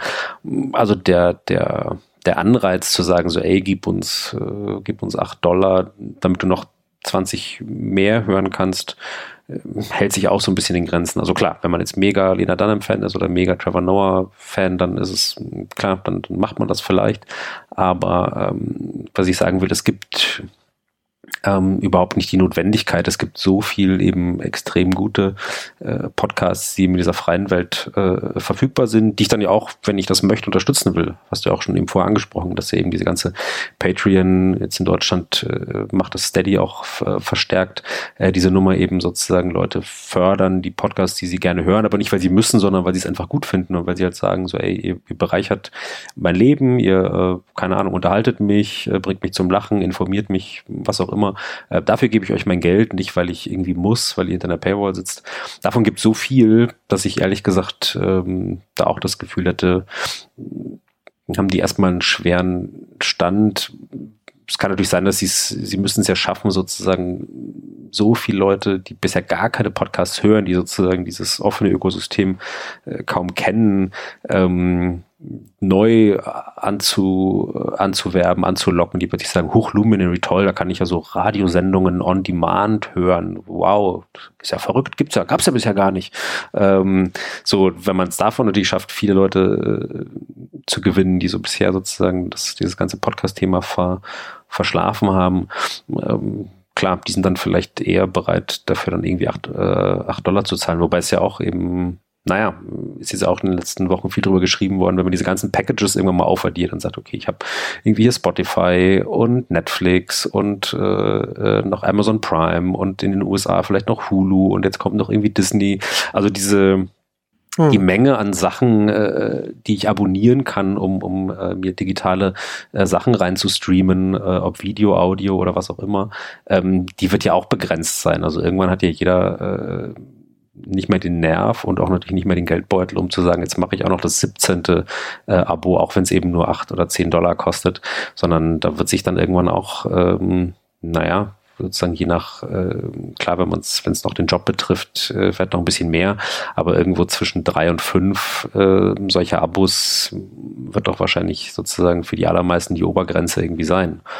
Und ob dann Luminary eben äh, es schafft, irgendwie Spotify oder Netflix oder solche ähm, ja, von vielen Leuten ja als schon so essentiell gesehenen äh, Abos rauszudrängen, wäre ich auch skeptisch. Ja, man sollte da die Obergrenze, also da ist nicht ganz klar, wo die Obergrenze bei so etwas tatsächlich sein wird, wo die liegen wird.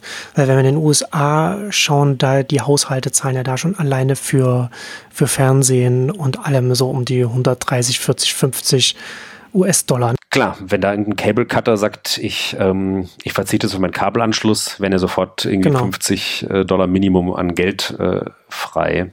Das muss man halt immer noch das dazu sehen dann. Ne? Oh, und zusätzlich, ich glaube halt schon auch, dass so ein, so ein Luminary genauso wie ein Spotify natürlich sehr, sehr viel stärker auf die Leute schielt, die eben nicht schon eine übervolle Podcast-Kö haben, so, so wie wir, sondern eher Leute, die, die dann anders, die man an so ein attraktives Medium ranführen kann, die auch durchaus Interesse haben, aber die sich vielleicht nicht damit auseinandersetzen wollen, sich erstmal irgendwas zu suchen, was sie interessiert, sondern dann eben gerade im Falle von Luminary, da hast du dann die Prominenten und die hast du dann alle an einer Stelle und, und dann weißt, dann bekommst du das und du kannst noch andere Sachen noch mit, auch noch mit da hören und, und das reicht dir dann. Weil wenn du zum Beispiel dir bei Spotify das anschaust, Spotify hat ja jetzt schon mit ihrem Einstieg in, in, in den Podcast-Bereich die Zahl der Podcast-Hörer vergrößert. Also es ist ja bis jetzt additiv gewesen. Es sind jetzt noch sehr viel mehr hm. Leute hören jetzt auch über Spotify, ist relativ schnell auch groß geworden.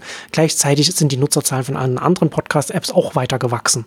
Na, also es ist halt schon noch etwas, was auch bei den Hörerzahlen noch weiter wächst. Und da kommen immer wieder auch noch Leute neu dazu, die erstmal so bei Null anfangen. Ja, was könnte mich denn so interessieren? Also das ist von daher, das muss man halt auch immer noch mit dazu denken, dass es schon noch ein Bereich ist, der sehr stark im Wachsen begriffen ist, wo es eben Leute gibt wie uns, die nicht hinterherkommen, was man abonniert hat und dann auch noch Leute, die jetzt neu anfangen. Ähm, wobei es schon interessant finde, dass auch in Deutschland hat, ist jetzt Podcast schon ganz gut in der Bevölkerung mittlerweile angekommen. Also es ist schon sehr, sehr interessant. Vielleicht jetzt abschließend noch, müssen wir jetzt wirklich jetzt langsam zum Schluss kommen, weil wir dann noch hm. langsam mal Mittagessen wollen hier. Lass uns kurz darüber reden, wie wir so Podcasts hören, so ganz kurz. So wie, wie sieht das bei dir aus? Also du hast ja schon gesagt, du, du hast Overcast und dann hast du dann, keine Ahnung, deine zwei Millionen Podcasts dann da drin. Ähm, genau, ich habe Overcast und ich habe tatsächlich dann äh, zwangsweise noch äh, Pocketcast mir geholt, weil das mit Sonos irgendwie besser ah, okay. äh, funktioniert. Also quasi über Sonos ähm, kann man, ist, ist, Pod, äh, ist Pocketcast sozusagen eine, eine weiß ich nicht, wie man sagt, zertifizierte App oder wie auch immer. Also äh, kann man in der Sonos-App auf alle Fälle seine Podcast-Abos, äh, Pocketcast-Abos abspielen. Ähm, deswegen habe ich irgendwann einfach nochmal meine ähm, meine Abo-Liste quasi von, von äh, Overcast rausgeklont in Pocketcast, aber das ist eher sozusagen so ein, äh, eine äh, kuriose Notwendigkeit. Und ähm, genau, habe da sozusagen so meine, meine Liste, das ist so eine ja, kuriose Mischung eigentlich schon eher US-lastig, ähm, angefangen eigentlich tatsächlich Podcast-Begeisterung äh, äh vor 100 Jahren eben mit This American Life, also so einem echt Klassiker, ähm, den man jetzt auch eigentlich mittlerweile niemandem mehr empfehlen muss, weil wen es interessiert, der kennt's, äh, wer nicht, der nicht. Aber das, ähm, das hat mich sozusagen tatsächlich für das, ähm, für das Medium, glaube ich, damals äh, begeistert vor jetzt auch nicht in der allerersten, in der allerersten Welle. In der allerersten Welle habe ich tatsächlich, ähm, hat es mich nicht so interessiert. Das war ja so, keine Ahnung, als es in Deutschland aufkam, 2003, 2004 oder so, als also die ersten deutschen Podcasts mhm. angefangen haben. Ähm, da habe ich damals noch bei, bei jetzt.de äh, gearbeitet von der Süddeutschen, dieses äh, Jugend-Online-Portal. Ähm, und haben wir eben auch dann mit ein paar Podcastern Interviews äh, gemacht und so weiter.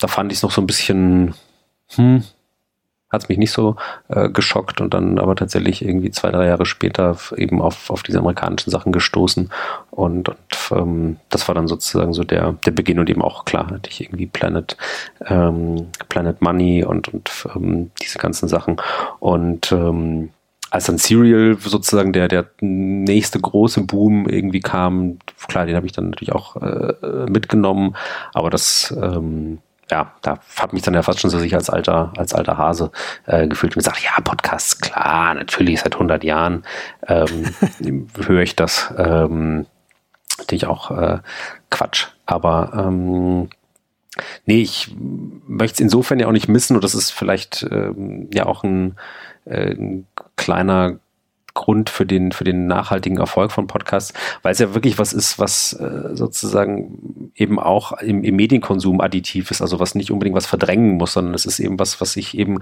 genau man machen kann, während man äh, irgendwie in der Trambahn sitzt irgendwo hinfährt oder während man zu Hause die Spülmaschine ausräumt ähm, oder also quasi äh, ja, also quasi was, was nicht zu Lasten von eben was anderem gehen muss, ähm, was sonst ja eigentlich ganz oft der Fall ist. Also je mehr Zeit ich Netflix-Serien binge, umso weniger kann ich irgendwas anderes äh, machen, zum Beispiel Zeitung lesen oder Buch lesen oder ähm, keine Ahnung, mit, äh, mit der Familie äh, plaudern oder Scrabble spielen, äh, sondern Podcasts gehen eben halt sozusagen neben ganz vielen äh, Dingen. Wer irgendwie jeden Tag einen äh, zweistündigen Commute hat, wie es in den USA ja auch ein äh, äh, Klassiker ist, ähm, der kann zwei Stunden ähm, hätte natürlich schon immer Hörbücher hören können, aber äh, ich glaube, Podcast ist da schon nochmal eine andere Nummer, weil es eben viel, viel äh, diverser und vielschichtiger ist. Also es gibt ja eben durch dieses riesige Ökosystem wirklich für jede Nische ein, ein Thema und man kann sich wirklich zu allem einen, einen,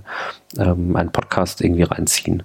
Und ähm, das ist, glaube ich, eben tatsächlich der Grund, warum es auch ja immer mehr Leute begeistert, warum auch immer noch Leute dazukommen. Und genau wie du sagst, ähm, es auch immer noch Leute geben mhm. wird, die das bisher nicht gemacht haben und die dann plötzlich sagen, ah, okay, Luminary oder was auch immer, eben über Spotify oder Audible, ähm, darüber erst ganz neu dazukommen. Klarer Fall. Ja, genau. Da haben wir beide schon Podcasts gehört, bevor sie cool waren, sozusagen. Die, die zwei Podcast-Tipps da hier. Ähm, ja, ich habe auch so 2000 weiß ich nicht, vier, fünf, sechs oder so habe ich angefangen, da, da zum zum Teil also Johnny Häusler auf Spreeblick noch ab und zu noch gepodcastet. Ähm, dann gab es so später dann so, so Gilmore Gang auf bei, bei TechCrunch, also völlig chaotischer Podcast, den man, den man eigentlich auch niemandem antun kann. Solche Sachen habe ich da so gehört und das war in der Zeit ja auch noch, ne, also du willst ja auch nicht vor dem Rechner sitzen und dann irgendwie so Audio dann konsumieren, sondern habe damals noch einen MP3-Player gehabt, habe dann so eine, gab es da so eine Windows-App, die ich da hatte, da konnte man die Sachen runterladen und die hat das dann automatisch dann auf dein USB-Gerät rübergezogen und dann äh, konnte man das wieder löschen und also es ist alles sehr, sehr umständlich gewesen und es ist mir schon, wenn, wenn, wenn man darüber nachdenkt, wie das mal, wie das mal angefangen hat, ne? Podcast kommt ja von iPod, so dass man das, dass man, dass man es eben dann darüber hören kann und das war ja mal ursprünglich mhm. mit iTunes und so weiter relativ einfach, äh, da in, in diesem im Apple-Kontext die Sachen da drauf zu bekommen, runter zu bekommen und dann äh, das mobil zu hören, weil das entfaltet ja erst seinen sein Charme, wenn man es eben mit sich rumtragen kann, mitnehmen kann, wie du schon, wie du schon so gesagt hast und angedeutet hast. Und ich glaube schon, dass diese, dass diese Explosion der Podcasts, die wir jetzt in den letzten zehn Jahren gesehen haben, hängt genauso wie auch, wie auch die ganze Newsletter-Explosion hängt mit den Smartphones zusammen. Ganz, ganz klar, weil das, da hat man auf einmal, mhm. sobald du deine Taschencomputer überall dabei hast, im Internet verbunden sind, ne, also es, man kann sich das gar nicht vorstellen, wie viel einfacher das äh, sofort mit den ersten Podcast-Clients dann für die, für die Smartphones gewesen im Vergleich zu vorher, ne, was ich gerade so gesagt habe. Du hast eine App, da, hast, da musst du es immer wie, dann hast du aber auch, du siehst nirgendwo, was du schon gehört hast und nicht, dann musst du es wieder löschen, wieder neu drauf machen und so weiter und so fort. Und bei den Podcast-Clients, du abonnierst das, du richtest das einmal ein oder lässt oder lässt einfach alles default. Es lädt im Hintergrund runter. Wenn du was gehört hast, wird es automatisch gelöscht, wird das nächste runtergeladen, wenn was da ist und so weiter. Musst dich um nichts kümmern. Alles äh, super easy. Und das macht halt schon extrem viel aus, um dann so ein, so ein On-Demand- Medium einfach konstant nutzen zu können, so, hm. so, wie das bei einem Podcast ist. Und das, also ich glaube schon, dass das sehr, also ja auch offensichtlich, dass das damit zusammenhängt, diese ganze Entwicklung. Und ja, ich habe auch Overcast, da habe ich auch relativ viele äh, Podcasts auch drin, auch vornehmlich englischsprachige klar, so Exponent, äh, dann den Micromobility Podcast von Hoistetio und so weiter, so verschiedene Sachen. Viel auch von Relay FM, äh, was ich auch sehr gut finde da. Und auch sehr viel mehr, als, als ich hören kann. Äh, äh Podcast. Ich habe, ich benutze auch zwei Podcast-Clients. Äh, so, äh, so ähnlich wie du, nur, nur dass ich da bei beiden, weil ich eben so viele Podcasts äh, höre und versuche mir so möglichst das, das meiste rauszuziehen, habe ich dann noch einen zweiten Podcast, kleines also Castro heißt der, der ist im Gegensatz zu Overcast, ist der auch hübsch. Der ist wirklich schön, schön designt und der hat nochmal äh, einen anderen Ansatz als die meisten anderen. Der hat nämlich so ein, so ein Inbox- System quasi. Also man hat quasi nur eine Liste, da kommen dann die Podcasts dann rein und dann kann man äh, auswählen, ob man eine Episode hören will oder nicht. Da habe ich zum Beispiel ganz viele Podcasts drin, wo ich so Interview-Podcasts, wo ich mir dann überlege, ob ich das hören will oder nicht. Und zusätzlich hat er auch noch eine ah, okay. andere Funktion, mhm. was auch super nett ist. Ähm, also man kann zum Beispiel auch sagen, okay, diesen Podcast will ich immer hören und dann wird er automatisch runtergeladen. Und das mache ich zum Beispiel da mit, mit dem Accidental Tech Podcast, den höre ich auch bei dem, äh, in dem Castro Client, weil der Castro Client nämlich die schöne Option hat, dass man da in in die Kapitel reingehen kann und die vorher abwählen kann. Und da gibt es ja so gerade, das ah, jetzt hier der mh. Accidental Tech Podcast ist oder jetzt, sag mal, hierzulande, ich will jetzt keinen Namen nennen, Tim Brittloff, die relativ lange Podcasts machen ähm, mit Kapiteln, wo man dann auch sagen kann, okay, das interessiert mich, das nicht, das nicht, das nicht. Und dann kann man aus einem zweieinhalb Stunden Podcast schon vorher zwei Stunden abwählen und dann hört man halt nur die halbe Stunde, die einen, die einen wirklich interessiert. Das äh, finde ich ganz praktisch, um da das meiste rauszusehen. Und im Gegensatz zu dir abschließend noch zu sagen, ich höre alles schneller. also alles, äh, je nachdem nach Podcast 1,3, 1,5, 1,7 schnelle Geschwindigkeit. Äh, für alles andere habe ich keine Zeit. Krass, ah, okay. Das, ähm, vielleicht muss ich es einfach mal ausprobieren. Es gibt ja auch tatsächlich äh, mittlerweile den Trend, dass die Leute auch tatsächlich Videos, also Serien und so weiter äh, äh, schneller angucken, ähm, mit, äh, mit Untertiteln an, um, um, äh, um Zeit zu sparen. Ähm, ist mir noch zu, ist mir noch zu krass. Aber die Kapitelabwahlfunktion, das klingt tatsächlich ganz, ganz spannend. Ja, muss ich vielleicht auch mal ausprobieren. Und genau das andere natürlich tatsächlich auch, dass es so Podcasts gibt, ähm, die wirklich sehr äh, folgenabhängig sind, also sprich eben genau, wo ein Ding wie der Gast äh, dreht oder nicht. Da habe ich auch so eine ganze ähm, eine ganze Reihe, also ob es jetzt eben irgendwie äh, hier WTF äh, von, von Mark Maron irgendwie ist oder mhm. ähm, äh, na, wie heißt äh, Alec Baldwin und so weiter. Ähm, da habe ich auch mal genau, dann, da, da, laufen dann so alle Folgen rein und ich suche dann immer so raus, ähm, aber das ist vielleicht, ähm, lässt sich das auch noch optimieren. Aber gut, bevor wir jetzt selber uns äh, schuldig machen der, der Überlänge, hat großen Spaß gemacht wieder. Vielen Dank. Und ich werde mir mal Castro angucken. Ich habe aber auch allerletzter, allerletzter Einwand. Ich habe mir Overcast nochmal angeschaut. Ich finde das eine gut gestaltete App. Da haben wir andere, haben wir scheinbar andere Designgeschmäcker. ja, gut, vielleicht bin ich verwöhnt von, von den anderen iOS-Apps. Ich finde, da würde schon noch mehr gehen. Aber ja, wie gesagt, man guckt da so eine, so eine, so eine Podcast, kleint ja sowieso nicht so viel, so viel an. Man hört es ja. Ich gucke mir Castro mal an. Vielleicht finde ich ihn auch hübscher. Genau. Ja, genau, da kommen wir zum Ende. Ähm, wenn wir schon über Podcasts reden, dann äh, hier vielleicht am Ende mal, mal der Hinweis, wer äh, gut findet, was wir hier machen, gerne weiterempfehlen äh, oder uns gerne auch bei Apple Podcasts bewerten. Das hilft auch anderen Leuten, das dann zu finden und uns zu abonnieren. Und damit kommen wir jetzt zum Ende für heute, damit wir jetzt hier endlich mal Mittag essen können. Gut. Danke. Tschüss. Super. Mach's gut. Tschüss.